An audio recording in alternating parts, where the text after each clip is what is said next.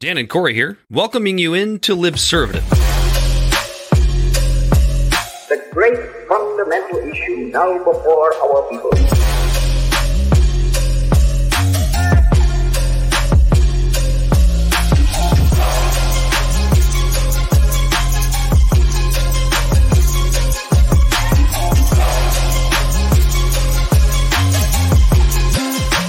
We, the people, cannot turn back.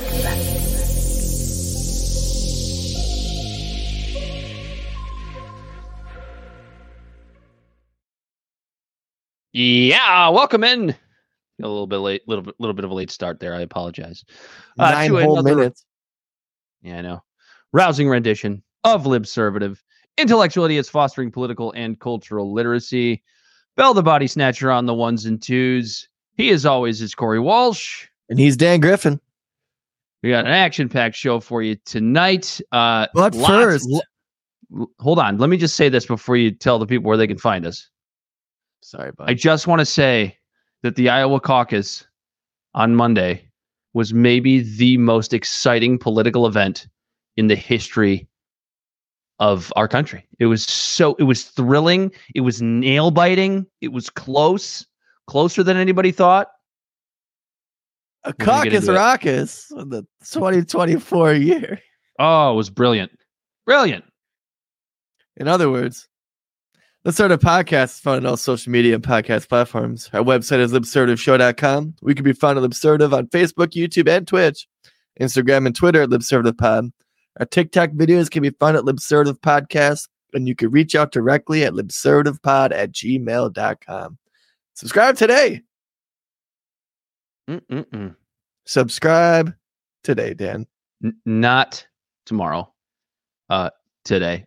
Other topics besides the Iowa caucus that we're going to cover this evening. Apparently, Israel's in more trouble, and it's going to Oh be the South Africans. Double this time. It's going to be the South Africans that are. It's uh, is this like? I, I've heard a bunch about it, but I don't know the formal thing to call it. Is this? Are they basically taking? Is South Africa basically taking Israel to the UN to like sue them on Yeah, charges of genocide? Criminal Court or whatever. Yeah. Ah, this should be fun. And they, from what I understand, they really have a legitimate chance to win this thing. I, I don't think they will, and we'll get into it. Um, I don't think they will just because of uh, where the power Western struggle. hypocrisy. yeah, where, yeah, exactly, and Western hegemony, of course. Uh, where where the uh, power dynamics stand within the UN.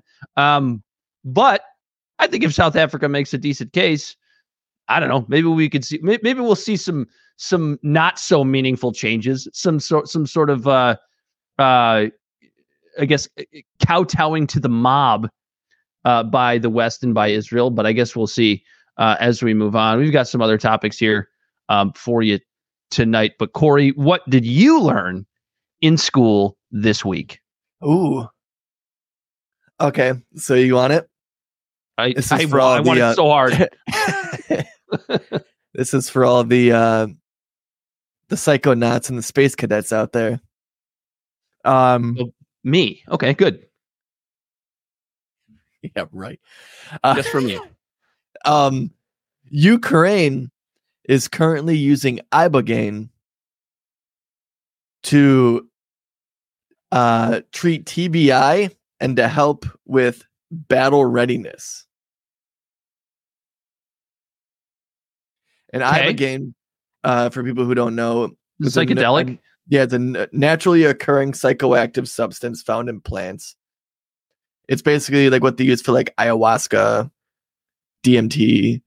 It's one of the uh, hallucinogenic compounds that get people to see aliens and go on spaceships and uh, on massive doses. Obviously, they're microdosing this the soldiers, but when I'm talking about microdosing, is like we're talking like not just TBI. Like when it comes to like the TBI stuff, yes, when they come back and they have like traumatic brain injuries, PTSD, they're giving them microdoses of ibogaine. But they're talking about also using it for the soldiers while they're in the battlefield because ibogaine works really well with pattern recognition, reaction time, and things like that.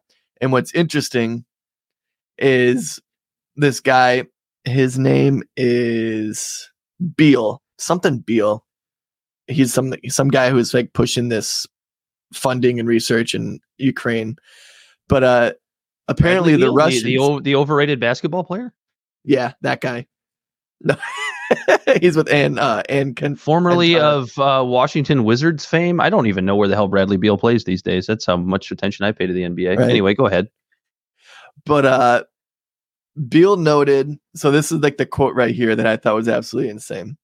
He said that the Russians are using Captagon, which is basically like speed for their soldiers, you know, and like just like the the Germans did, it heightens awareness, keeps the soldiers alert and awake. And the Russian use of Captagon and argued Ukrainians would be at an advantage. And eh, quote, we think what we'll do is we'll get our side to live longer, he said. It'll be the Ukrainians on Ibogaine versus the Russians on meth. So Why are we why are we giving this shit to Biden? Ibogaine I mean, on a lot of Ibogaine. That's what Hunter Biden says he used in uh, Mexico to get off crack. To get off crack. But of course, you know, his father is, I, I'm sure, at some point within his political career, responsible for making ibogaine a controlled substance in the United States. I don't have the year, and I don't have it in front of me right now, but It is Schedule Um, One. Just it like, has uh, not. But it, but it has not. It has not been forever. Um, a Schedule One drug. I'm pretty. Ibogaine's pretty recent, isn't it? Hey Bel, look that up. Hey Bel, look up when Ibogaine was made Schedule One drug. Because I don't I don't think it's been Schedule One for that long, but it's it's just another one of those things that makes people happy and question uh, question authority because that's what all psychedelic drugs do to some degree, and the government just simply can't have that. Is that is is that hold on is that is that tinfoil hat? Because No. because you hear a lot you hear a lot of people say that the reason that uh, things like psilocybin and and ibogaine and others are um, Schedule One narcotics is because it fucking makes people too smart. You know, it make it makes them realize things like their mortality and and Uh, come together. So it is tinfoil hattie, right? But if you re- what's interesting about that and what I like, this is actually not to combat your your tinfoil hat conspiracy. It's actually to give it more like oomph, you know, a little bit more juice, a little bit more, we need a little bit some more, a little bit more ibogaine, if you may. Mm. Uh, it We ain't found shit. We ain't the uh shit. We ain't found. On loop. Why why is it not a loop? There we go. I Um, fixed it. but uh if you remember like we're talking about the uh the electric kool-aid acid test uh john Kesey, when lsd was first synthesized it was in the government's hands the uh the formula so to speak you know or like the chemical compound and how to synthesize it was leaked and uh but before that it was the government that had it first so if anyone knows more about the psychedelics than anybody it is you know the us government MK And they went, we can't we can't let um, the people have this stuff. Right. So the idea that like they didn't want people to take it because they might just go, "What is this?" too many times and really fuck up the consumerism and capitalism. That might be Tim hattie, but the government definitely knows the power of these drugs because they were Holy shit, go once it's identitarian politics.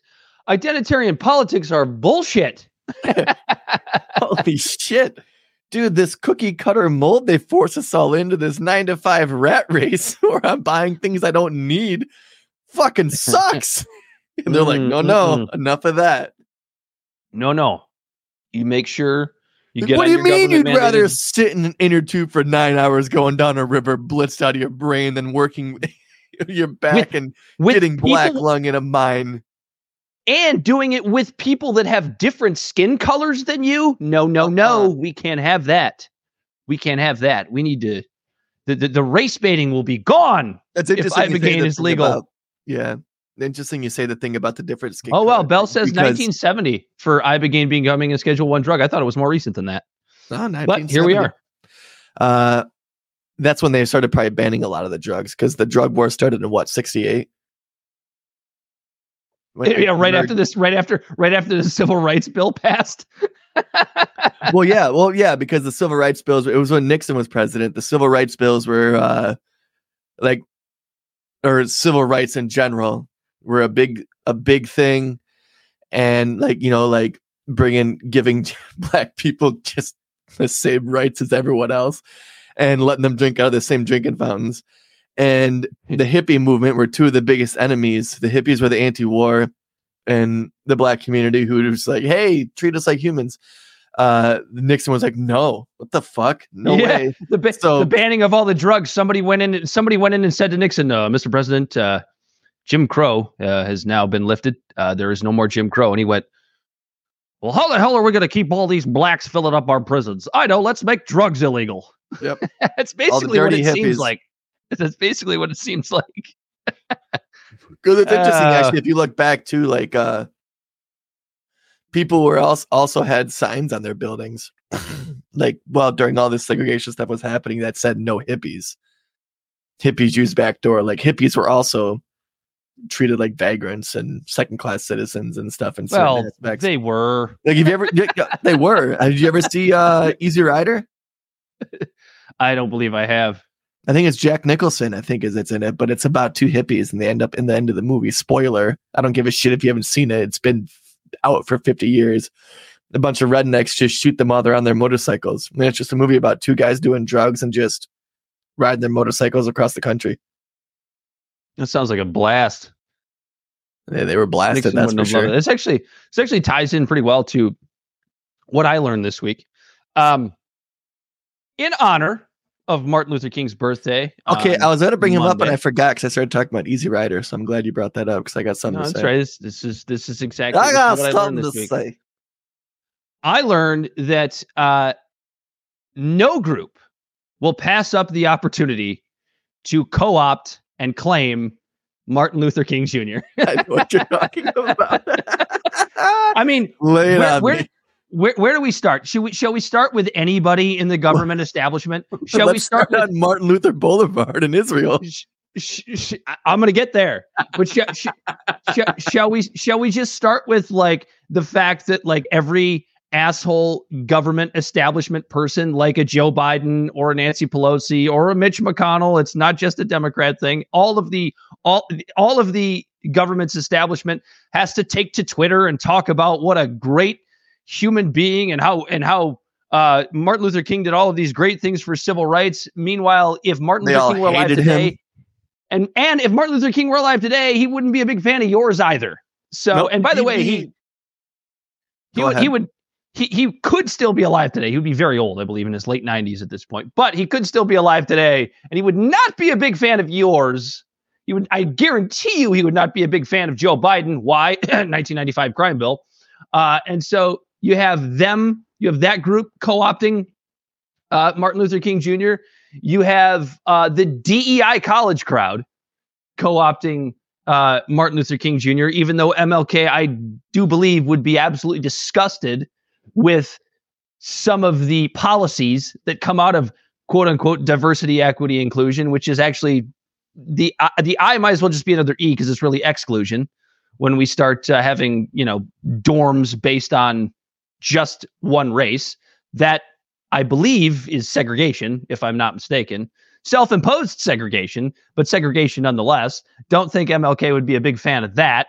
And then, as you said, Corey, the Israeli government co opting co opting the words of the work of Martin Luther King Jr. And if there is somebody that would definitely not be on Israel's side right now, as we sit here today on January 17th, 2024, if uh, a whatever he would be a 96 year old Martin Luther King Jr. were still alive today, definitely would not be pro Israel. No, Just because saying. Bel. Hey Bel, real quick, look up the uh the Martin Luther King quote on the 1967 Israeli war.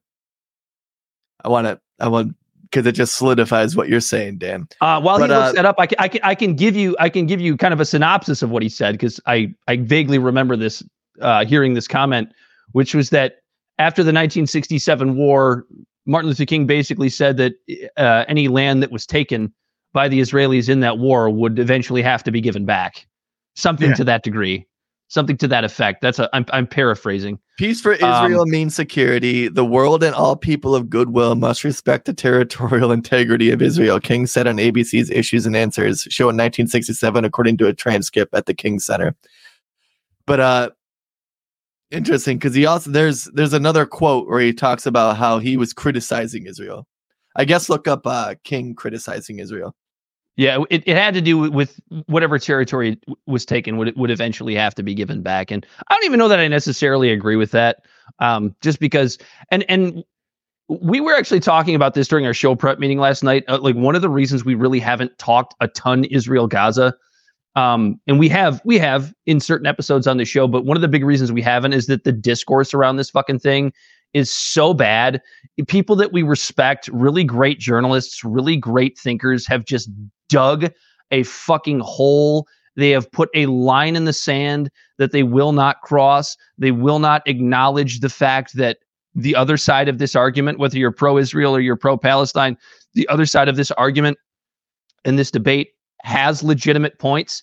And when they, and even when they will acknowledge that, uh, they won't engage in the discussion with those people to any meaningful degree. And and it sucks because it's people that we that we really respect. Who are we talking about? I'm talking about Bari Weiss. I'm talking about Max Blumenthal. I'm talking about these types of people that even I love and side, respect. the Jimmy Dores and stuff, who are just completely just like well, that's yeah, that's not taking the context in it either. And yeah, and you're absolutely right. There's just so much noise around this that us adding to it isn't going to help the situation. And we're here just to comment and we're just working on our own thoughts and stuff. We're just, you know, a bunch of smooth brains.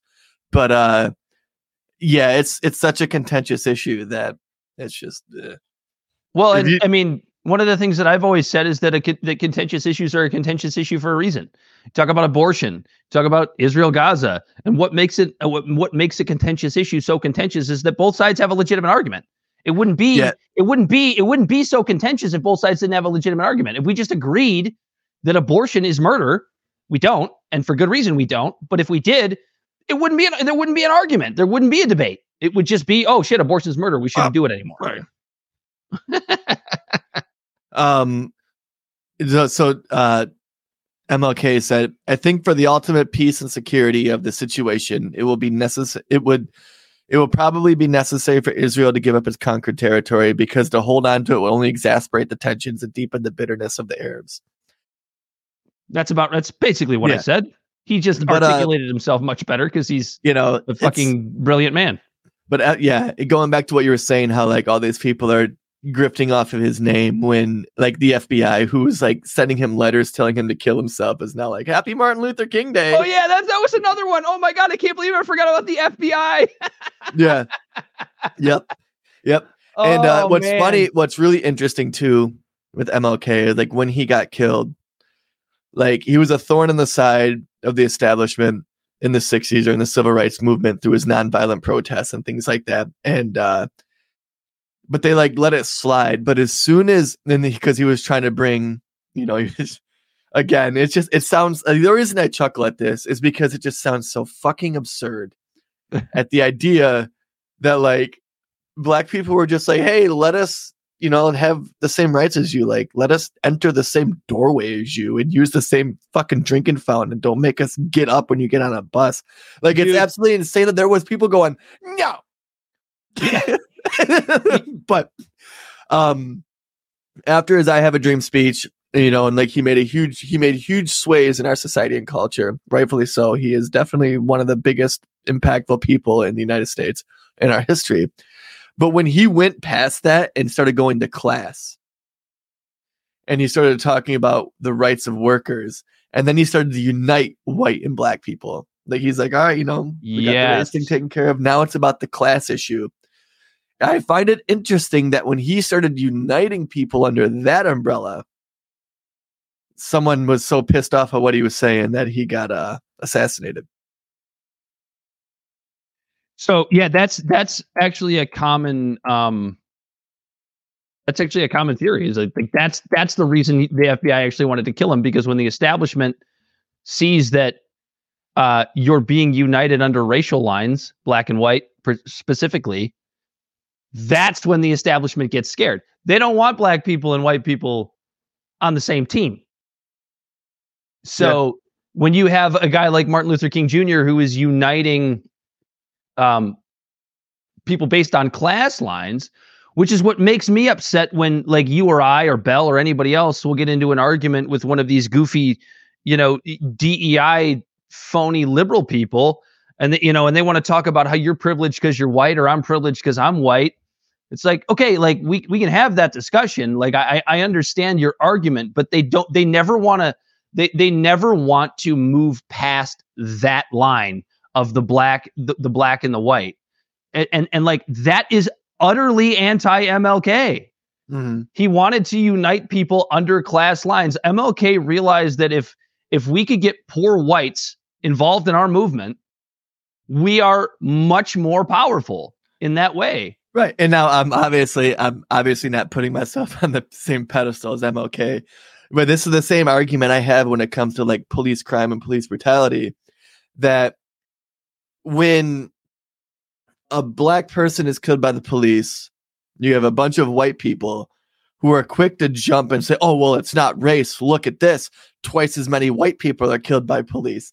And it's like, "Okay, but you're not upset about that black people are upset about black people being killed by police and your argument is more white people are killed? How about you get just as upset about that as the black person is? And then guess what? We can hold police accountable. Mm-hmm.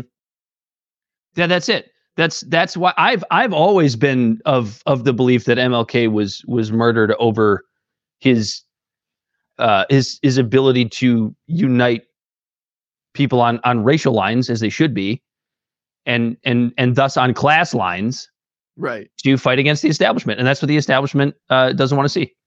shout out to uh jay one of our most loyal listeners. He's out In the he's in the house today watching live.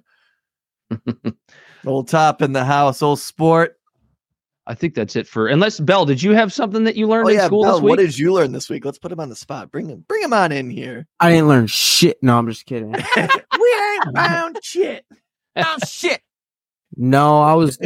I learned. I don't know. I read about random stuff all the time. I learned. I was reading about pyramids this week Tell us because what you uh, I was reading about the Battle of Pelusium. You guys know about the Battle of Pelusium? No, but I did learn that there was a Roman uh, soldier or Roman general or whatever named Pupienus. that's so cute. We ain't found shit. Imagine what imagine what that man did in war to earn the nickname Poopy Anus. It wasn't his nickname; that was his real name. It was like P O P P I E N U S. he was That's running right. the other way. And he was a That was- tactician. He was like, I guess was- he was really good at his job. I was about to say that was to strike fear in the hearts of his enemies. Just- just, just walks in, in the middle of the battlefield. Just just walks in the middle of the battlefield, just takes his shit and scares everybody off. Like that's All of this his guy. enemies- This- All of his Yeah, enemies dude, died the in level. action. The the shit they did back in the day was uh, pretty wild when it came to like that's why books like The Art of War written way back then, right? Like Yes. the different stuff they had to do when all the technology was the same to like have an edge. Like uh I think it was was it the the Athenians or the Greeks? I forget which one it was, but they had the arm like if you look it up, look up the army of Thebes. Uh T- T H I E B S Bel. Look up the army of Thebes. And what it was, it was was I this think it's actually T H E B E S. it might be. I don't know how to spell it. Army of thieves. Yeah, but what it basically was was this army of like 5,000, but they weren't they were all men, but they were gay men. Mm. And I shit you not, they were gay men and they were gay couples because they thought that the soldiers would fight more valiantly if their counterpart was their lover and war weariness would be less because the lover was on the field and not back home with their family. There was 150 couples of male lovers, and they ended the Spartan domination. yeah, and a bunch of gay guys. Who would ever thought? that's the Mean- oh meanwhile, meanwhile, the 300. United. That's- Meanwhile, the meanwhile, the United. Oh, is it? No, it's not. You're, Swear to you're God. kidding. No, it was. Oh yeah, I guess 300 men. 150 couples. Yeah, I guess Yeah. 150 couples. You're right. So, All those uh, stories get but meanwhile- convoluted, just like how Socrates might not have been real. They say it was Plato. Like, Right. you you have that right and meanwhile it like the us the us military just ended don't ask don't tell in like 2004 maybe we should do ask and please do tell. Well, speaking of armies doing crazy shit, well, that's just like well, like adding women into the into the military might actually be a good thing for these boys. probably. They're out there risking their life. At least get at least let them get some tail, I guess. So Some strange, some snatch. back to the back to the Battle of That sounded rapey. Go ahead. Go ahead. That Bill. was What, uh, e- Egypt's. What, Dan? You don't like you don't like some gash? some strange. No. Anyways. oh, God. in my opinion. Anyways, the Battle of Pelusium was uh Egypt's last stand, basically, and uh it was when the Persians came and decimated the Egyptians, but the Persians were way outnumbered. So what they did was is they tied animals to their shields because the Egyptians, you know, thought animals were sacred. So they went in there outnumbered three to one and less than a hundred Persians died because the Egyptians wouldn't swing on them because they had cats and shit tied to their shields. Yeah. See, no, now that that's brilliant because that is an an a, a an example of like ancient armies and like ancient myth making you really fucking dumb because it's just like it's just like Dude. oh we're gonna we're gonna take a chance losing this battle because we don't want to shoot the goats. dude, that shit hasn't ended though. That those type of weird little like like uh wrinkles and like play plays like you know is in uh battle scheming has gone all the way even into world war ii america had a whole inflatable army So we literally had a whole infl- whole ass inflatable army Yeah, we used them as decoys for uh, for. D Day. Yeah and just moving got guys under him just to shuffle them around. And the and the germans when they would fly over they would just see a thousand tanks. They're like holy fuck. So they moved all of their army one spot and then we came in in a different spot with real tanks. So Oh God, listen go to the ahead, numbers on this real quick though. At the end of this war, the Achaemenid army, which is the Persians and the Arabians and the Greeks, they lost 7,000 people while the kingdom of Egypt lost all 50,000 of their soldiers. Now that's a tactic there, but damn. yeah. Oh, dude, going it's back, like the going back to americans who didn't line up like the british did. Just- like hey i'm gonna hide hey you guys can stand there. I'm gonna hide behind this tree. Or going back to good the uh, luck go, going back to the uh the the Egyptians not wanting to shoot the goats or whatever. It's like imagine imagine if you had uh like an army of vegans. That's Yeah. that's basically what I that's what I think of when I You know what just like I a bunch thought of of? vegans. So you know what I thought of when I heard the, Empire like, when I learned about the Ibogaine thing? You know what that reminded me of? Uh, The fucking berserkers and the Celtic armies who actually held their own against the Roman Yeah. Empire because all of those fucking Vikings and all them would just chow down on a bunch of mushrooms, get naked, and run out there with spears and fuck them up. And literally That's where them the term- some cases. That's where the term berserk, go berserk comes from. The Yeah. berserkers. yep. Because they're I all mean, high as shit on shrooms. But by that time the Roman Empire was spread awfully thin and Do you know what's crazy? anyway, but oh yeah, at some because you know, two em- At some two- point, two uh two emperors always works great for an empire. Could you imagine, like, fucking- at some point, some point in the world, like, your job was to eat mushrooms and go berserk? Like, some people now are like accountants, and some people now are like landscapers. I feel like a lot of landscapers probably still do a Right, lot but of back then- go berserk. Back then, they're like, you grow up, you're gonna be a berserker. We're gonna give you these mushrooms. You're gonna, you're gonna, these mushrooms go are gonna make you berserk. grow up. you're gonna go berserk, little buddy. And then, um, You ready to see get a lot- God? pregnant. You're gonna get a lot of people pregnant. Yeah. I just want to play with my toys. No. No time. they just they just start microdosing the kids when they're like right out of the womb. They're just like Dude. They instead of like a did. instead of instead of like a thimble of like whiskey for teething, they would just like rub some fucking Ibogaine. mushrooms on their teeth. some acid, LSD. Well, Kid, look at the stars Alright. tonight. I don't mean to be an um actually guy, but LSD wasn't synthesized until like the fifties. I don't know. Who knows? okay. Fuck yourself. Um, actually, Go fuck yourself. I'm not going to be bogged down by all the haters out there. Let's let's let let's let uh let's let Elon tell us. Don't us get bogged down by all the haters out there. and George Santos. All right. Anyway, where do you want to start, Corey? You want to start with the Iowa caucuses? The Iowa Caucasus? The caucus raucus. That's what we should. We- absolutely fucking deserve this. Uh, do you? I don't know if you have this. Do you have the video of the DeSantis uh, participation trophy thing? I don't. Let's see if Bel can find it.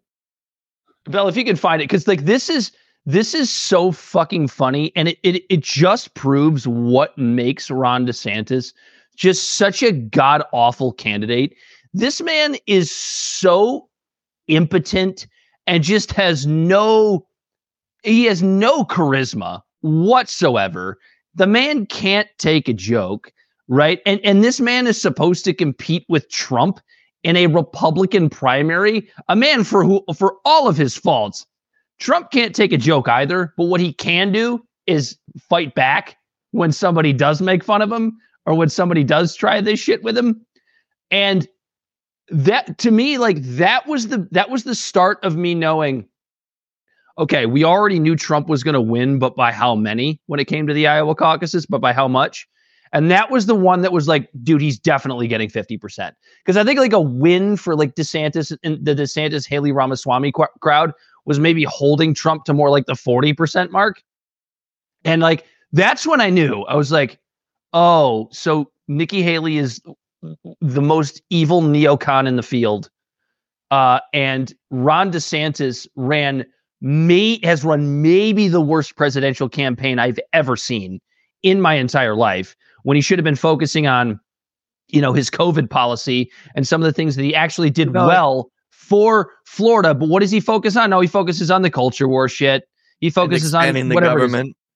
And expanding the government and you know making sure drag queens don't walk the It- streets Yeah, you know it's it's not a it's not I think the writing is on the wall. I'm gonna see if I can put this up while you talk, Corey. like, Bel, Bel found hey, the video. Hey yo, read the room. When like the more you talk, your poll numbers go down. The more that people learn about you, the less they like you. Mm, Like yeah, yeah, it's here we go. I actually, I actually, uh, Bel, Bel just sent us the video. I've got it right. I've got it right here. I'm gonna, we're gonna play this. This is a man. This is this. Well, the people will love it. If you haven't seen this already, hopefully you have. If you haven't, this is just fucking hilarious. oh shit. Why I didn't like that. You go ahead and pull yours. I'm sorry. I was just queuing something up. Should I start? Should I start it over? Yeah. Can we? Can you hear it? Yeah. Real quick before we get started, thank you everyone. Governor DeSantis, I want to present to you this participation trophy. now, probably not going to. Oh, I did participation trophy. Sorry, The girl stands in front of him. that's his wife. Oh, is it? I believe so. I believe that's his wife. I could be wrong about that. I don't be really free care. and flexible and Ah! creative was really essential. Who's that? Who's that broad? I don't know. But, I, like uh, that, like, can you can you, you know what I'm talking about? Because like you had Patrick Bet David do the like the whole shoe thing, trying to give him a pair of shoes. Remember that? yeah. And like he wouldn't. He instead of just Dad, how could I it, forget? having a little fun with it. Like he's just got he's got no sense of humor. He's got no charisma. He's got no moxie of any kind. He's just an impotent little weasel. I can't stand him. It's not like I can stand Trump either, but it's like, it, like, what do people talk about when they talk about what makes Trump's personality actually good for the presidency? Because there's a lot of reasons why it's bad, but it's like it's it's this idea that he like projects strength because he does do that. DeSantis doesn't do any of that. Yeah, the None whatsoever. is- for Trump. Yeah, it's the narcissism. It just exudes ego, egocentric personality. Um, but yeah, no, DeSantis, yeah, everything about him, like his smile, his smile. He has this permagrin, like he's trying to play off. He just stubbed his toe, and like Yeah. His- Yeah, he's, he's like he's like a to- he's like a toddler who like spilled his cornflakes anytime somebody makes fun of him. He's just sitting at the table with milk on his lap going, "Oh, oh, I think I need, he's like, Mom, cool, I, cool. Mom, I need more cereal." like that's that's what he, that that's that's Ron DeSantis. He's just this. Oh, he's so awful. Uh, anyway, uh, the worst. this is why we deserve this. And um, I guess the next point I will come to is Vivek dropping out of the race immediately after your, after the Iowa caucus and shilling for Trump. And I'll start I'll start with this, Corey, and then I'd like to get your take on it. Um, the people that said that Vivek was just vying for a Trump VP candidacy, I, I gotta I gotta say I think they might have been right all along because he dropped straight out me? of this race immediately. It wasn't just you, but I, I congratulate you because I wasn't so sure. I really thought I really thought for a minute that Vivek thought he could win, and it's like we all knew that he couldn't. But the other the other theory was that he was going to stay in this race because he truly believed that the establishment was going to usurp democracy and remove Trump from the ballot, and then all the Trump voters would go to him. Um, You know, you might It- be right. it He looks might like have the former in thinking that Trump might be arrested, and that he was able to be come in, hop in the vacuum and suck them all up. But uh that didn't happen. So Yeah, and he he he jumps out right away, um, and he shills for Trump. because come honestly- to find out, Dan, Justice is not only blind but also a bumbling idiot and I moves guess so. slower than molasses in January. I guess so. And the the concern that I have, honestly, about Vivek's low numbers, I was really, I was actually like, everybody knew Trump was going to win the Iowa caucus, right? Yeah. But I was really hoping he was going to be more competitive with DeSantis and Haley for a couple of reasons. Not because I like him, not because he would ever get my vote at the ballot at the ballot box, but because you know he was he was kind of the only one that wasn't that, that, was willing to call out the establishment and willing to call out the media and kind of base basically in some ways be a more intelligent, well articulated Donald Trump in in in in in some ways. And to see him come out and only get uh, what I don't remember what he finished with. Was it like 7%. seven, seven, seven percent of the Iowa caucus vote? Is is distur- is not I shouldn't say disturbing, um, but disappointing to me because Vivek was the candidate that was hyper online. He was the one doing the podcast circuits. He was the one, you know, going on uh, all these all these different um, new media platforms. And to come away with only six percent of the vote or seven percent of the vote in Iowa, it's, it's not that Iowa reflects, you know, all of even even the Republican base. Of course, it doesn't. But it's it's it's disappointing because what it shows me is that being the online candidate just still isn't there. And I don't know with I don't know how much of that has to do with the fact that it's just it's just still the old people that go to these primaries or these caucuses. Um, yeah, and there it is a may just be that simple. in this instance. Like it was yeah, and, the and it was, coldest day, it was cold you as fuck. and- yeah, but at the same I- time, the internet isn't real life. And what that you know, like as someone who like, based on what it comes down, not the primaries, fuck the primaries. There ain't shit on the Democratic side because Biden isn't allowing that to happen. And Mm-hmm. then the Republicans, well, it's Or- DNC, but yeah, and then the Republicans are just a bunch of monkeys trying to fuck coconuts. So like I could give two shits about them. And yell about their the grievances. right?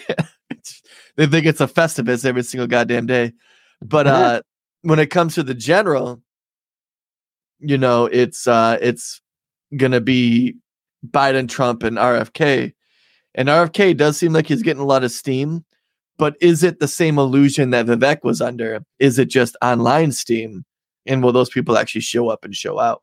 and that's that was you you you took the words right out of my mouth corey because that was my concern you know as much as like i was i was much higher on rfk certainly before the um before The his caucus. take on israel um and like he's he's he certainly isn't perfect he's not libertarian at all but he he does he does he does the same thing that um that vivek does where he's just he's not shilling to the establishment and and I like I like any candidate being involved in this race that does that, even even if you're not going to get my vote, which is why I I I liked Vivek in a lot of ways. There was almost no way he was ever going to get my vote, but I I like just having that voice in there, and and the reason Ramaswamy's poor showing in the Iowa caucus concerns me about the RFK campaign is the same reason because it just seems like for some reason when it comes to national and presidential elections even here as we sit in January of 2024, it just still seems like the Fox News, CNN, MSNBC watchers are the ones that are controlling these results, even though you've got these guys going on huge podcasts that get way better numbers than any CNN, Fox News, or MSNBC show. And where are the voters? Where is it resonating? At the same time, maybe this, yeah, they brought it up on Reason Roundtable today. Um, would the turnout have been the same if there what if we didn't do because it's it's almost like fixing the system as in like the reason why it's like when it comes to primaries right and you know it's fixing the system and the democrats if anybody recognized it because they shifted states around of what they're going to the primaries themselves rig the system would have vivek had the same type of turnout of only 7% if if they did the primaries on a national scale across the country a national primary. and is that and is that de- a deficiency that our country faces Yeah, it's honestly something I haven't thought a lot about, but like the the arguments that I've heard for just having a national primary, I, I, I would have to weigh more of the downsides because I'm sure there are some. Um, but it, it does make a lot of sense because our politics are so nationalized right that because now all of a almost, sudden it almost seems like every it almost seems like every state should just go out and vote for the primaries on the same day. Like just make same day. Super Tuesday. still you make can Super still Tuesday, Super Tuesday. Yeah, go ahead. make Yeah. it yeah make it a super super tuesday Super duper Tuesday. Yeah, instead of super tuesday it's super duper tuesday dude. I mean, we're already uh, we're already in we're already living But, in like- idiocracy. So we might as well just call it Super Duper Tuesday. right because look at the demographics of a state like iowa and then look at michigan and then look at new hampshire look at south carolina all these different states every state has their own individual cosmos of a culture and a society and their values and everything is different and sorry that was a burp uh are you drinking labatt light Mhm. fucking canadian Bro, this no, this shit is this is left over from my wedding in October. Still? So I'm All right. I'm I didn't mean to get it. Yeah. distracted. But uh you you're creating this like faux momentum, which you know, and in certain aspects like Trump, Trump Trump's gonna be the primary, the winner of the of the RNC. There's no doubt about it. I'm not I'm not saying that, but for the outliers like a Vivek, he did he did shitty in Iowa. What who's to say he would have done the same in Texas? I honestly even think like maybe maybe if we maybe not You know necessarily mean? Or having a national Kentucky. and and t- to speak to that, maybe not even have a national primary, but have two days, 25 states one day, 25 states a couple months later, two Super Tuesdays. Instead of just doing this dumb little setup where you have Iowa go first, and then you have New Hampshire go, and then you have South Carolina go, and then you have Nevada go, and then we have Super Tuesday. And it, it's like, it, it, it, I- it actually doesn't make sense Right. without with how nationalized our politics actually are. I, I, I'm sure there are downsides, and I would like to hear that. To to not, I'm sure it'll be some sort of establishment, Uh, you know, is it neo but is it neocon, neolib. You know, you're taking like because at the same time you're like, oh, you're convol- you're uh, diluting the voice of the states and this and that, and it's like, yeah, you might be right, but we're talking about a national thing, and like you're getting you're getting candidates who are getting not a fair shake in your state, your random ass state, which you know, I well, I know the prestige, you know, Iowa is always first for some random reason. I forget why it was, but uh, super, super duper Tuesday, sponsored by Walmart. Your caucus brought to you by Pizza Hut. I love it. well, no, it would actually, Jay, you're wrong. It would probably be brought to you by Pfizer. But i- i- here we go. um, yeah, Super Tuesday sponsored by Raytheon. Your caucus brought to you by Pfizer. Super duper Tuesday, brought to you by Raytheon. yeah, yeah, yeah. Super duper Tuesday. Your caucus, your your caucus brought to you by uh, Lockheed Martin. Super duper. but uh, Uh, but yeah, like it just it like the way the states are lined up now. People have like you know what I mean. Like when it's the way it is, if someone wants, you know, like you, you hear the political term, the big mo, right? The big mo. Yeah. These guys have to run their campaign based on what Iowans want to hear and then what New Hampshireans want to hear, not what Yeah. America wants to hear. Yeah. Because it's and those it- two countries that basically, because like as evidenced by Vivek Ramaswamy, you mean? look, yeah, or those two states, yeah, those two provinces. Uh, uh, you look at uh, how these two states are almost to make it or break it, and you see a ton of people mm-hmm. drop out before 48 other 46 contiguous states, two others that are outliers that haven't even had a say yet and haven't even a chance to vote on whether or not these people have a say Well, Corey, because and, it's two random because states. it's it's it's interesting because like that's the that's the way the establishment, the neolibs and the neocons are always going to want it. Because if if you look at if you look at national polling and like where people identify at like do you do you identify as a Republican? Do you identify as a Democrat? Do you identify as an independent? It's basically split into thirds. Mhm. And and it's and it's really come down. It's like it's it used I mean not that long ago it was basically like 40 40 and and 20 but it's it's basically 33 33 33 at this point i think it's like 27 27 27 and then the the remainder is like unsure or whatever or whatever the fourth category would be and so like that actually does speak to if you had a national primary how would these results actually pan out where would these independents actually go would they actually be willing to show up to vote in these primaries because right, because now, all of a may- maybe someone, they, maybe the candidate, yeah, because maybe the candidate they wanted to vote for dropped out after Iowa, or dropped out after New Hampshire, or dropped out Mm-hmm. after uh, uh, after South Carolina. So it makes sense for the establishment, or they might not think they're worth their doing it. vote because no one wants to vote for a loser. You know what I mean? Like You're you have this candidate who's just losing, losing, losing, losing, losing in a bunch of states, and you're like, well, I might as well pick one of the other ones that might have a better shot. Why waste my vote on that? Yeah, and but to where if you had it, if you had everybody vote in the primaries on the same day, that wouldn't that wouldn't be as much of an issue because they'd all Yeah. be still in the race. Yep. Um. Yeah. I mean, I don't. I don't. I don't hate it. I would even. I would even be fine if you just split it in half.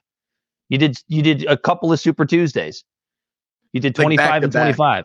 Back to back. Not even back to back, but like you could you could do one in January. You could do one in March or April or whenever. When is Super Tuesday? I always forget. Is it somewhere? It's April, Um, right? It's I think it's in March. It's a March Something 8th. like that. Well, it's like the second Tuesday of March or something like that. Hey, Bel, look that up just so we don't. Bel's gone. Oh no, he's not. No, he's not. He's sleeping. No, we have two shared screens going on, so like I didn't see his little. Go fuck Okay. yourself. um, but yeah, look up when uh, Super Tuesday is. I think it's like the second, either the first or second Tuesday of March. In the meanwhile, any- since we were talking I was gonna about, say, did, you, do you have any final thoughts on the Iowa caucuses? yeah, only because we were bringing up uh Vivek earlier, and originally, like I was gonna, I was actually gonna like kind of uh second guess my own self because I said originally that uh Vivek was, um, I just read uh Jace polling location stacked with Viagra and Mountain Dew. Uh, Dig it. Dig it. That's what we Um, need. Co- Code red, preferably. yeah, code red. No, I like the uh, what's the purple one? I don't know. I know the Taco Bell one, the Baja Blast. People Oh tend to love. I. I can't. I can't Dude. stand that shit. I would go out of my way and get McDonald's and not get the meal and get the large fry and the burger, and then go to Taco Bell just for a Baja Blast because Mm, Baja get it. Blast is so goddamn good. And then they made Baja Blast in the can, and I drank a shit ton of them, and now I'm just like I uh saturated myself with Baja Blast. The Is it like the soda? Ver- is it like the soda version of Hop Slam? Is it like seasonal? Yeah, Dan, have you ever been blasted with Baja? Because that's what because that's what it is. And I actually Uh, haven't even thought about Baja Blast in a while, and I might have to go get one soon. Okay. Anyways, um, I was gonna Super say Tuesday is March. Super Tuesday is March fifth. this year. Yeah, so it's always March. Yeah, it's the first Tuesday of every March. It it Mhm. changes. Um, so at one point it was March eighth. I'm right. Thank you. Um, Okay. I'm just being a dick. But uh Anyways, what I kept This trying to say, impotent Tuesday. impotent Tuesday. Um, what I originally said was that uh, Vivek was was uh vying for the VP position. I saw this recently post up, and this is Vivek talking with Trump. And watch when I play this video for the listeners. You can't really see it, but Vivek is kind of stealing the spotlight here. He's too, he's a little, I think he might be a little bit too bombastic for Trump. And it makes you think the reason why he chose Pence was because he did shore up the evangelical vote. But Pence is about as charismatic as like, I don't know, think of a good, a good. I mean, he he could even just be vying for a position in the Trump White House. It might not necessarily be the VP spot, but Right. yeah. but like when when I play this, like watch watch Trump in the background, listen to what he says. This is him like the next day. It might even. Oh yeah, same when he was when he was like congr- when he was doing when he when Trump does that thing where he goes out after he's like dominated and like uh these people are they're really fine people, they're great people, they're losers, but they're great people, like that kind of video. Yep. So I Okay, have here we go. the endorsement of a man who has become a true leader and earned the admiration of so many patriots. I, I've been a friend of his, even though we were competing against each other. But I was a friend of his and we got along. And he was saying he's a great president. I kept saying, Why is he running? He keeps calling me a great president. But he's a fantastic guy, a very smart guy. He's got some tremendous Great. ideas. And uh, he's young and he's got some young ideas too. And that's a good thing. So he Yeah, young has ideas. a big, beautiful, bright future ahead. Vivek Ramaswamy. Go Vivek. fuck yourself.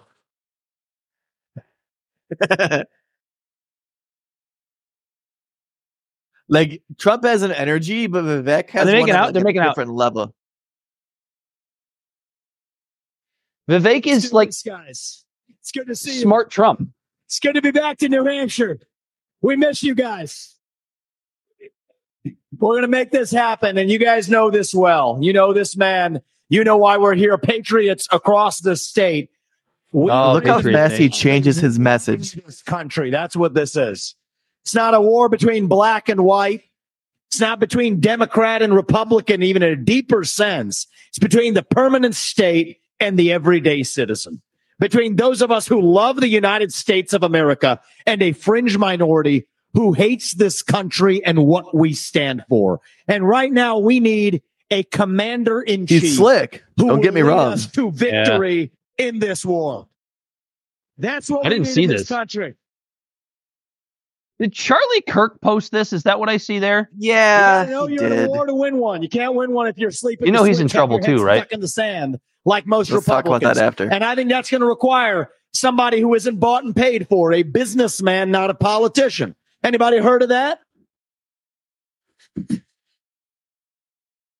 And that's why I was in this race. But I'll tell you, the people of Iowa spoke loud and clear last night. And I'm a big believer that we, the people, create a government that is accountable to us, not the other way around. That we, the people, choose who leads this country. And so we heard we, the people, last night. And that is why last evening I met my friend here. We met in person, and I told him that I would endorse Friend. Donald J. Trump for president of the United States and do everything in my power to lead us to victory in this war. It is a 1776 moment right now. That's where we live right now. And you want to know what does it mean to be a Republican today? It means we believe It's in not. the ideals of 1776. ideals like freedom and merit and the pursuit of excellence. You sure that you about get that? ahead in this country, not on the color of your skin, but on the content of your character and your contributions. And Ooh, he even quoted MLK there, eh? PEI. We are Yep. done with the nonsense. Send it back home. It means Where? you believe in Home the where? rule of law. and I say this as the kid of legal immigrants to this country. Go It means your fuck birth yourself. of entering this country cannot break the law. And that is why we need to use our military to secure our own southern border in this country. That's what it means to Yeah. See this the, the graphics in this one though. The Yeah. little Trump photos keep showing up. It means the people we elect to run the government needs to be the ones who actually run the government, not the shadow government in the deep state that runs the show today. This man is going to get in there this time around and actually shut down that deep state. Not messing around. Not messing around. That's how we win this war in this country. Oh, he sounded And like Trump there for a actually second. Going to do this in the long run and win. That's this, how we win this time war. around Is with elections. We need to secure in this country for the long run. You want to know what needs to happen? in Yeah, this no, he literally Single mirrors day Trump. voting on election day as a national holiday with paper ballots. Government. I actually agree with that. Yeah, that that should be idea a right national there, I holiday. agree with too. and English Absolutely. is the sole language that appears on a ballot. And I'm confident this man will be the one to get us there. And this is how we get our country back. Not black or white. It's deeper than that. These are the ideals of the American Revolution. And you know what? We do have some enemies that we need to defeat on the other side, but we have challenges to address in our own party right here at home. That's So true. you know what? If you want somebody who's going to foist onto you to use your social media account, you want to use a driver's license to do it, to have the right to use the internet. This man's not your man. There's another candidate in this race who'll do that for you. It's Nikki Talking Haley. shit about Nikki Haley. Yeah. no, she fucking sucks. You want, to, you want to cut Social Security? You want to cut Medicare? You want to cut veterans benefits so we can fork over more money to Ukraine so some kleptocrat can buy a bigger house? Vote for Nikki Haley, not this man right here. But if you want to actually put an agenda that puts Americans first, to say that the moral obligation of your leaders is to the citizens of this country, not another one, there's not a better choice left in this race than this man right here. And that is why I am asking you to do the right thing as New Hampshire and to vote for Donald J. Trump as your next president because we're not working with a lot of time here. If our kids are in high school, Because he's 78 years old. country left. That's what it means. We've been celebrating our diversity and our differences for so long that we forgot all of the ways that we are the same My 67 Corvette. by that common set of ideals that set this country into motion. We believe those ideals still exist. This man is going to be your next president to revive them. E pluribus unum. Many one. Did that motherfucker just quote the dollar bill? We're doing it- We're doing it by speaking the truth at every step. I bet you of Trump didn't even know what it meant. There are two genders in this country. Period. That is the truth. All right, I, you can probably stop it here, Corey. Yeah, I, th- I think I think I think we got the gist of it. So this is this is what's interesting about Vivek Ramaswamy. Oh, uh, like there there is there are like pockets of things that he says there that are absolutely true. Right when he talks about Nikki Haley being a neocon and she's because she's an absolute piece of shit. He's absolutely right about that. But then, And then there's the he's word got to bring the culture. He's got to bring a word salad and like a culture and like the Dan, culture war nonsense into it. I understand, but like you can't sit there and talk about how this isn't about black versus white, right? He said that multiple and times in bring up speech. and then bring up identity politics. yeah, and then and then continue to bring up there's only two genders in this country. It's like you- Yeah, you, exactly. Can tell, you can tell you a- can tell what this is. It- this is this is an when it- opportunity for Vivek Ramaswamy to to boost his celebrity, and I'm I'm disappointed in him in him for this because I think Vivek throughout his campaign has said a lot of really good things. He's he's he's talked about a lot of really good things that matter, and he did it somewhat in that speech as well. But it's just like there's there, I've always felt, and I've defended Vivek a lot. I've done it on this show. We did a whole fucking episode just last week defending him on like the way that that that he handles the media. But I always knew there was this weird fucking sliminess to him where you could tell that just like with Trump, it's not actually about fixing the country. It's about boosting his own celebrity and boosting his own ego. And that is Yep. the thing that makes him disappointing. Yeah, because if you're really concerned about where the country is headed and you're really concerned about uniting everyone, you really like you're really like you mean to tell me that like you're you're you're worried about those things and making sure everyone has food on the table. But then all of a sudden when you're at that table and someone goes, "Well, gender is a spectrum," you're going to flip the table? Fuck off. You know what I mean? Like Yeah. like what does that do? The what does the idea that some people might think that there's a third gender, Or 50 Uh, genders or whatever the number is. whatever it is, you know, like you know, as a he, him, they, she, zems, or whatever. Like, I get it. Like, it's it's a trivial thing to me as well. Okay, I'm Well, not going to Corey, we- pretend that like I don't have he him in my pronouns. I don't have any of this shit. Okay, but what I'm getting at is the idea that like, he's sitting here talking about how he wants to unite the whole fucking country, but then acting like two genders is something that's bringing the country down, and it's not. That has nothing Having- to do with the idea that more yeah. workers are working for less pay. It has nothing to do with the idea that the American dream is out of reach of more and more people in this country. It has nothing to do with the idea that suicide is at the highest rates it's ever been, and all of these different things that are happening in our country that we have to worry about. And then it's just it's just these stupid jabs they do in politics. It's just it's fucking annoying. And he's doing the same shit. But anyways, so the reason why I played that was because of how bombastic he was. That like Trump might I feel like Trump in his narcissistic attitude might think Vivek might outshine him in the in the second presidency. Yeah, that fair. Vivek is being too Vivek that he m- might get a can't like a cabinet position, but I don't know if he'll be VP. He will. He will not get a cabinet position. He's more likely to get VP. The re, you know why he won't get a cabinet position? Because cabinet positions have to go through Congress. There's no way. No oh, way you're right. You're right. You're right. No way. Yep, you're right. He, he might he might get a job in the White House uh, somewhere, um, but not not as he's not going to get a cabinet spot. He might try. I mean, I mean, I wouldn't I wouldn't be surprised if he tried. Like, it's just so frustrating. It's like there are actually things I really like about Vivek. There are things I really can't stand about Vivek. yeah, and that's why and that's why that's why I would not have voted for him. No, you're in- right. in- and it's in interesting like how scenario. polarizing he is. Like on the macro scale, he's polarizing where people either vote for him or not. But even on the micro scale, if you look at him in his little cosmos of who he is, you either love the things he says or you absolutely hate the things he says. Just like his whole quick- like his whole uh, what was it, the 14th Amendment, his whole 14th Amendment bullshit. yeah, because trying to doesn't know what it- equivalate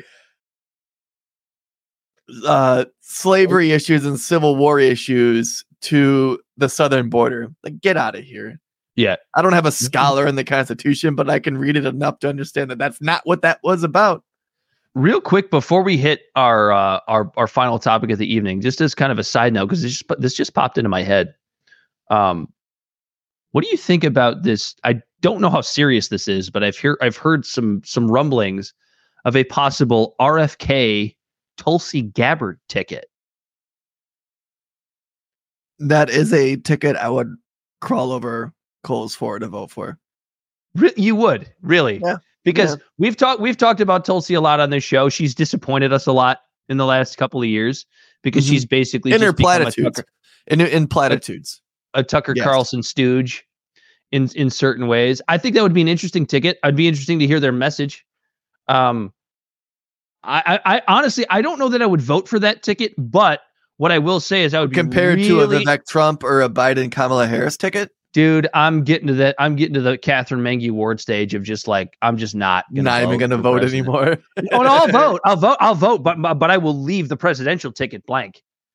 Like I'll vote. Just I'll write vote in for your my, own name. my- like i did for ag stuff. for Yeah, michigan last year. Because who was it? It was Dana Nessel and uh who was that fucking There's a little goofy libertarian on there. prick? No, the the other AG running. The Republican AG. I forget his name, I- but he was I just this slimy, just piece of shit. He was like a Trump stooge. Like he was trash. And eight They're all and- trash. And, and, like so for all the listeners, we're talking about our little microcosm here in Michigan. Uh I wrote in my own name for AG. You got one vote. I got one vote. Well, that, and that's why That's more than you have- did. It's more than you did. That's true. That's fine. No, I would never run. Nobody would ever vote for me. I did for you. Well, That's why we have a, the little bit, the little banner down here. Iowa caucus. We deserve this. We absolutely do because we don't demand better. At the Are end you ready? So, are you ready for a Trump presidency in 2024, Dan? I'm absolutely prepared for it. I, I said last week. I It's said last week. in right? s- I said last week. In some ways, I'm, I'm I would never vote for Trump, uh, but in some ways, I'm I'm kind of rooting for it. Like I'm just I'm so tired of like I don't know. I don't even know how to describe. I won't- And- I, I almost, it's, it's, uh, it's, uh, what is it? Hunter S. Thompson. He says like every, like something about like every experience you miss is just something that you regret. And at this point, I'm curious to see my reaction to a Trump presidency when I'm older and I'm not as wet behind the ears versus how Corey reacted to a Trump presidency in 2016, where I was Well, literally the re guy. Like I was on Facebook every day going, "This fucking jackass."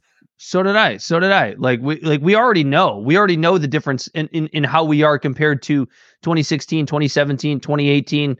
Started to come around a little bit in 2019 and then and then and then after COVID started to Yeah, come around we're in our even more. Even year. though even though let's not let's let's not make any mistake. Trump was terrible on COVID. I don't care how big of a Trump supporter you are. Trump was terrible on COVID. He listened to Fauci. He's just as bad. Sixty-four percent of the inflation of the ten trillion dollars pumped into the economy under Biden and Trump during the COVID administration or during the COVID pandemic was from Trump. No, no, no. I actually like the way. I actually liked your slip up a little better. The COVID administration. I actually like that. That's that actually fits. Yeah, Fauci was president. The CDC was oh in charge. man, Corey, uh, Israel's in trouble. Are Boy, they? they? sure are in trouble this time. Oh boy, oh boy, boy, oh boy. You know a little bit more about this than me. I kind of know the basics, so I'll, I'll let you take the lead on this one.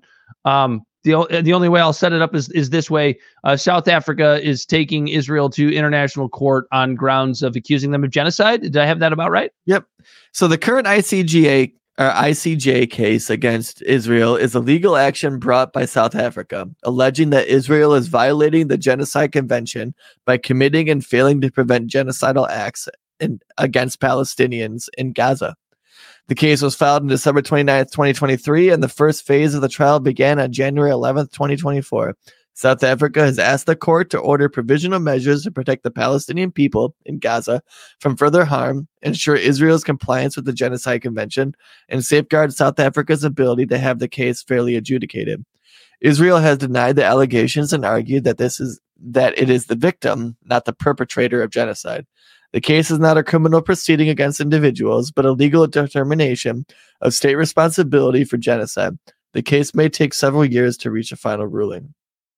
So let me just. This is one of the most watched international criminal cases. Oh, you're in not done yet. As it could have significant implications for the future of the Israeli-Palestinian uh, conflict and the role of the ICJ in enforcing international law.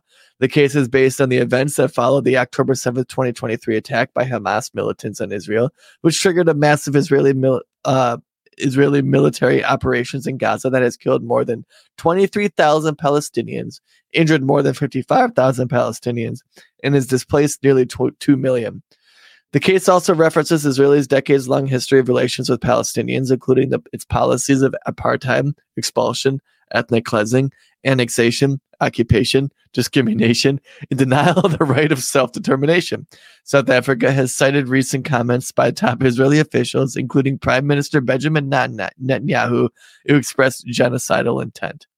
I'm sorry, So that was, there's a lot, but I wanted okay. to get that all out because that's all the factual shit before we throw in our personal opinion and analysis. So basically, what you're saying, Corey, is that the country of South Africa is a knows a little bit about apartheid. but they're no, well, yes, but that that's not where I was going with this. They are just a bunch of dirty anti-Semites that we don't have to listen to. That's that's basically basi- everything you read. That's that's all I heard. Because anti-Zionism is anti-Semitism. Of course, of course, I'm kidding because this oh. this Oh. is what. Fr- Oh, this yeah, me what- too. Wait, hold on. This is what makes me so fucking frustrated about the Israel Gaza dis- discussion because so many of the people on the Israel side. uh, This is just, I should say, I should preface this by saying this is just one of the things that makes me so frustrated about this discussion is that everybody that wants to just say that, you know, Israel is is completely in the right what you find is that so many of these people are the same people that culturally in America are on the side of like, you know, um, anti DEI and like, why is it that everything that you, that I say is considered racist because I'm this because I, I'm on a different side than you, and then they Black want to sit there get to say the N word. Why can't I? and then but then they want it's not even that but then th- these same people want to th- these same people want to sit there and go um if you criticize israel in any way you're an anti-semite. Yeah i'm talking about people like Bari Weiss. I'm sorry. I love her to death. I think she's great I mention it all the time on this show. I would love to speak with her on this issue.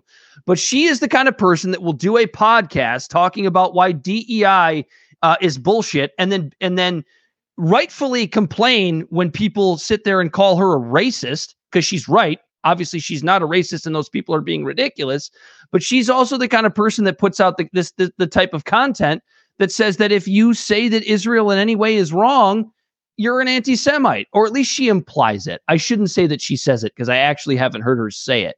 But it's you, you understand what I'm saying, Corey? It's it's it's that implication about the way Yeah. she speaks about it, and I'm only using her as an example because I It's- respect yeah, her you so much. You don't you don't hear uh like they don't outright say it, but you hear the word but a lot.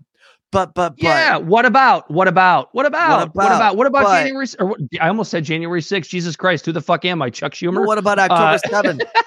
yeah, exactly. That's what I meant to say. You're say. only you're only uh 10 months and a day off, Dan. Don't worry. no, I, dude. It's so funny because we get on this show and like I, I bitch about Bari a lot, and it's only because I love her. Seriously, it's only because I respect her so much. You remember the you way she remember my covers this. cognitive dissonance with Tulsi. So if anybody But the I thing is, truly, Corey, she still have compassion. she still puts out so much great content on other know. issues. I know. But the content she puts out on Israel is obviously so fucking one-sided. And it it, it frustrates me because that's she's better than that. it just yeah, she's there's, better than there's a that. clear bias. Yeah. Everyone has absolutely. them. And to a And degree, I get it. interesting, I get it. She's a- everybody she's has she's a a- bias. There's there is going to be a topic that comes up while we have our little podcast careers. There are going to be topics that come up that we show clear bias. And we're gonna do I- our I- I damnedest absolutely to agree. not make it. And that's But like that's right why now, I don't Bari Weiss is it's Israel. Yeah, and and and I I I I even understand her bias, but it, I I look at her and I go, man, there's one person that I thought would be above that. Uh, so it's so it's interesting you say that because going back to my old girl Tulsi Gabbard, I uh I always held Bari at like a lower standard because first off she worked for New York Times, but she was on the Joe Rogan podcast, uh, so uh talking about how Tulsi Gabbard was like a Russian asset and a Russian stooge, and this kind of stuff. And so, but it was when she worked for the New York Times, still, right? Sure, but so my introduction to Bari Weiss had the bar set super low. Ah, So the bar was here.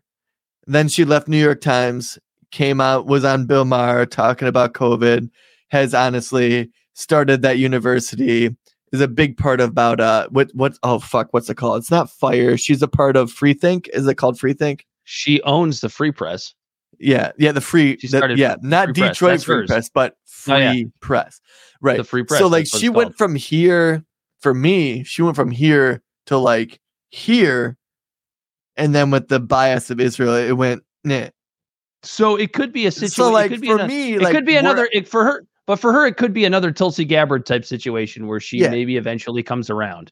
I hope that's the case. I hope that's the So case. like, I really that's do. that's why when when she like, you obviously she's Jewish, you know Mm-hmm. yeah, like she, it, I, I understand her bias. I get it. you know it's like and i'm and like i'm irish but i'm not super irish but something deep inside me sides with like like uh the ira side of ireland versus the crown you know what i mean like, it- like it's I get that. it's, and I get it's that. something that's like inside of you to where it's like you're, you're showing bias maybe just not talk about it No, and like I get I get a lot of the points that that these people make where it come where it's like you don't have to just like I don't have any issue with the existence of Israel. And that's that's what you're always accused of, right? When you try to say that the Israeli government treats Palestinians like uh, I'll just, I'm just going to put it that's the clearly, other they just thing, treat them right? like shit. Like, like Yeah. that's the other thing when people always go back and forth about border border lines being drawn and stuff like that. Like literally every country conquered somewhere. Yeah, because that's that's that's the And- argument for the existence of Israel because every fucking country and border that we have today was created because of displacement and war. So like I I, don't think like Israel is like uniquely evil in that way or even evil at all Yeah. in a lot of ways. Um It's But yeah, just the- right yeah. now in 2023, 2024, they're acting like a bunch of assholes. and they have been. And, and they have been for year. a little while. Yeah. they've been doing it for a little bit. There's just there's and that's just why so it's, much. it's the poetic justice of South Africa calling out another country of apartheid. Because if any country can call someone out on apartheid, it's South Africa. yeah, it's there is no. It's it's one of those topics where there just there just is no winning. There's absolutely That's why it's a contentious issue. Yeah, I know. I don't want to say that again. I already said it once during the episode. Um, but uh, yeah, I just I I, w- I will be really okay, interested fine. to That's see. why it's a controversial topic. I really want to see what South Africa's case is here. I'm really interested to see what it is, what it shows, how Israel responds to it. because there Um, there are online breadcrumb trails and you know of of people saying things i forget who it was exactly so i'm not even going to pretend to quote them but things when it comes to like well gaza's being indiscriminately bombed and then someone from israel goes well it's not a war of precision it's a war of destruction Right. and it's like oof you are Yeah. in an official position like you probably shouldn't say that because but then It- but so what really frustrates me so i guess the reason why this topic is even important to me is because i think whatever way it goes we are going to see serious western hypocrisy Mm-hmm. or we're going to see the west actually be the bigger person in the whole grand scheme of things and Or actually hold see a- themselves accountable We're going to see an attempt to redefine what the term genocide means. Mhm. I think that's that's that's a, that's a distinct possibility. I think we're already having that argument. because again what's happening in israel and yeah so what's happening in israel right now versus the ukraine war we were so quick to sanction russia and we were so quick to call him a warmonger and a dictator Putin, yeah. and yeah, Putin, yeah, Putin, yeah, Putin himself, and all of this shit about Russia, and like to the, it got so petty that we weren't letting Russians play tennis, or no chess. way less, way less of a sport that's even watched than tennis, which is it's almost like you could probably only, you could probably. Th- if you could name like one thing less le- that has less attention of the grand scheme of the world than tennis. It's probably like chess and like backgammon. Chess and- is actually a pretty popular global sport. Yeah. I'd be shocked how many people watch tennis. I think more people should watch chess. It's an interesting, fascinating fucking game. Uh, when But I play neither here nor chess, like those games that take two minutes, it takes me 45 minutes. I like chess, but like I, I don't like the timer thing because I literally need Oh to no, at- dude! uh, Like you come over, I'll play. I'll, I'll I'll teach you how to play chess. You don't have to use a timer. No, no, no. I'm I'm confident in my chess game. Ah, the problem is when it comes to chess, like I literally have to make a move and then you make a move. And then every single time it's my turn, I'm looking at every single one of your pieces and every possible thing they can do before I make my move. And then I need to think about what all of my other moves. So, like, I'm doing the same thing that professional chess players do, but what they're doing in 15 seconds, I'm doing in like two minutes. that's just because they're pros and they see the board better than you do. That's just Yeah. the way it is. No, no, that's that's fair. Like I like I like the game of chess. I enjoy chess. I forget why I even went on this little tangent of being pissed off Because because Russian chess. Rush because Russian Russian chess players weren't allowed to play chess during. Yeah, yeah, uh, yeah, yeah, Russia yeah, yeah. No, I, I, yeah, I knew that part. I was I could get back to that. I just forgot the part where I was talking my grievance with chess. But uh we got so petty with Russia that we're like, you guys can't even play chess anymore. But then but then the shit's going on in Israel. And we're just like, ah, well, you know, it's complicated. And it's like, is it? I And- mean, does- I don't, I don't, this- I don't want to be. or I don't wanna be that guy. to the original inception of Israel itself. That Israel wanted a country because when you have sovereign land, people give a shit about what happens to you when outside factors come in. But when shit happens on the inside, no one gives a shit. China's It's because it's because doing concentration camps people- with Uyghurs and no one gives a shit. when Iraq invaded Kuwait, everyone gave a shit. But then when he receded back to Iraq and this started killing the fucking Kurds, no one gave a shit for 20 years. it's Corey. It's it's. I think I think it's actually even simpler than that. I think it's it's. I think it's so simple to the point where it's like the Jewish people are a protected class for good reason, right? When you think back to World War II, right?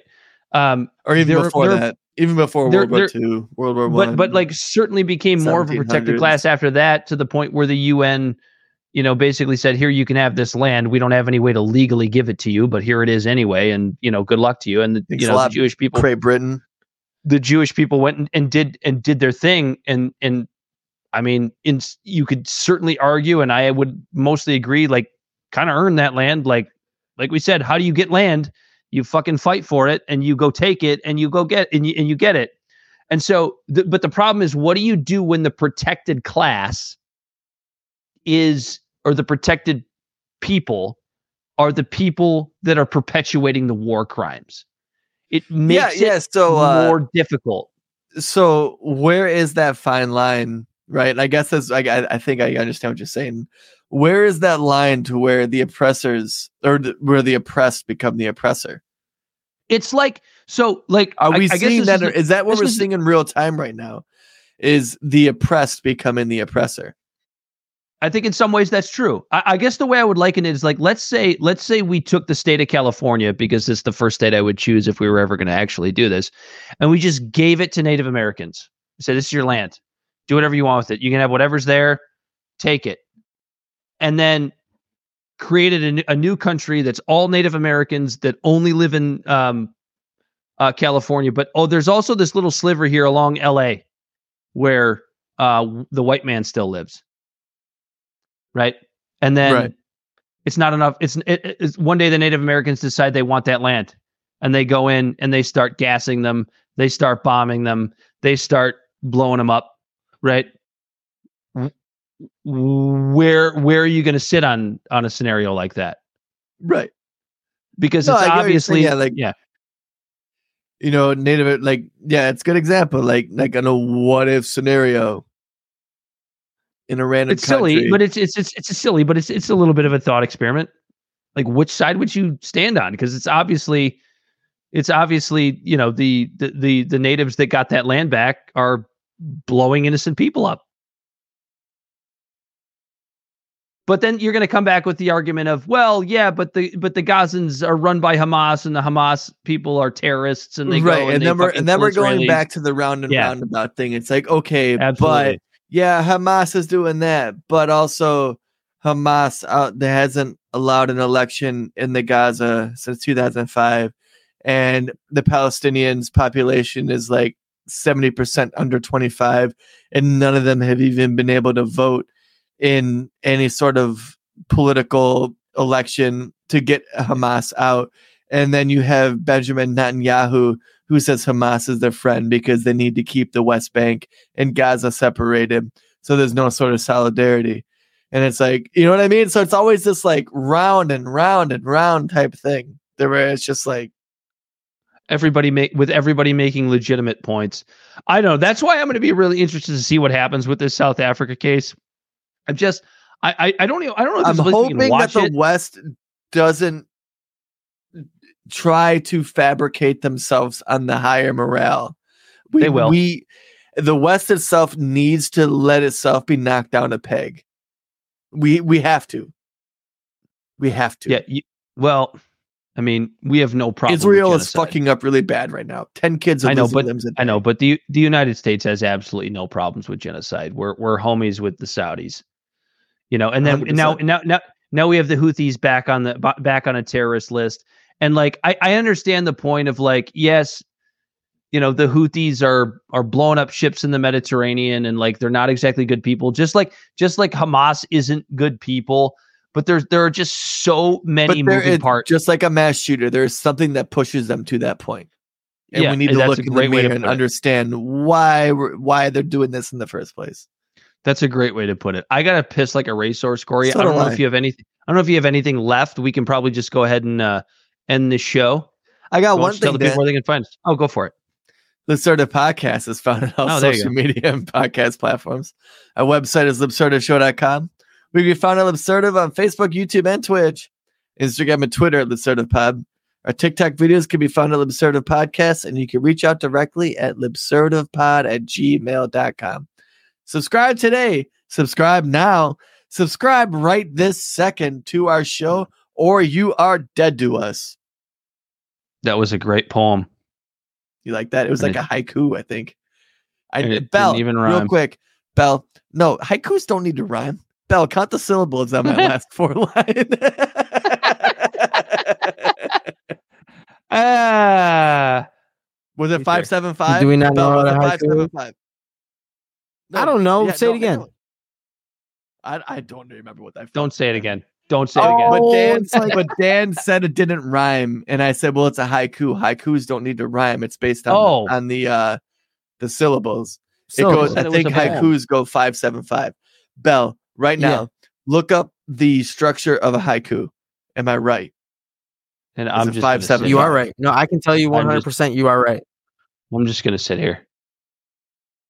Why? He's right.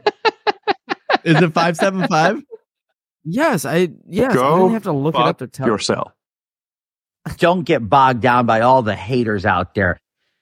Andy, Andy, our photographer, graphic designer, media guy, just said, "Hey, it's my favorite conservatives," and I told him to shut the fuck up.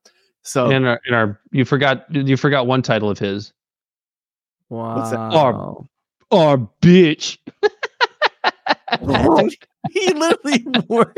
He's he's working on. Uh, f- oh Go fuck! fuck yourself. I'm losing my word.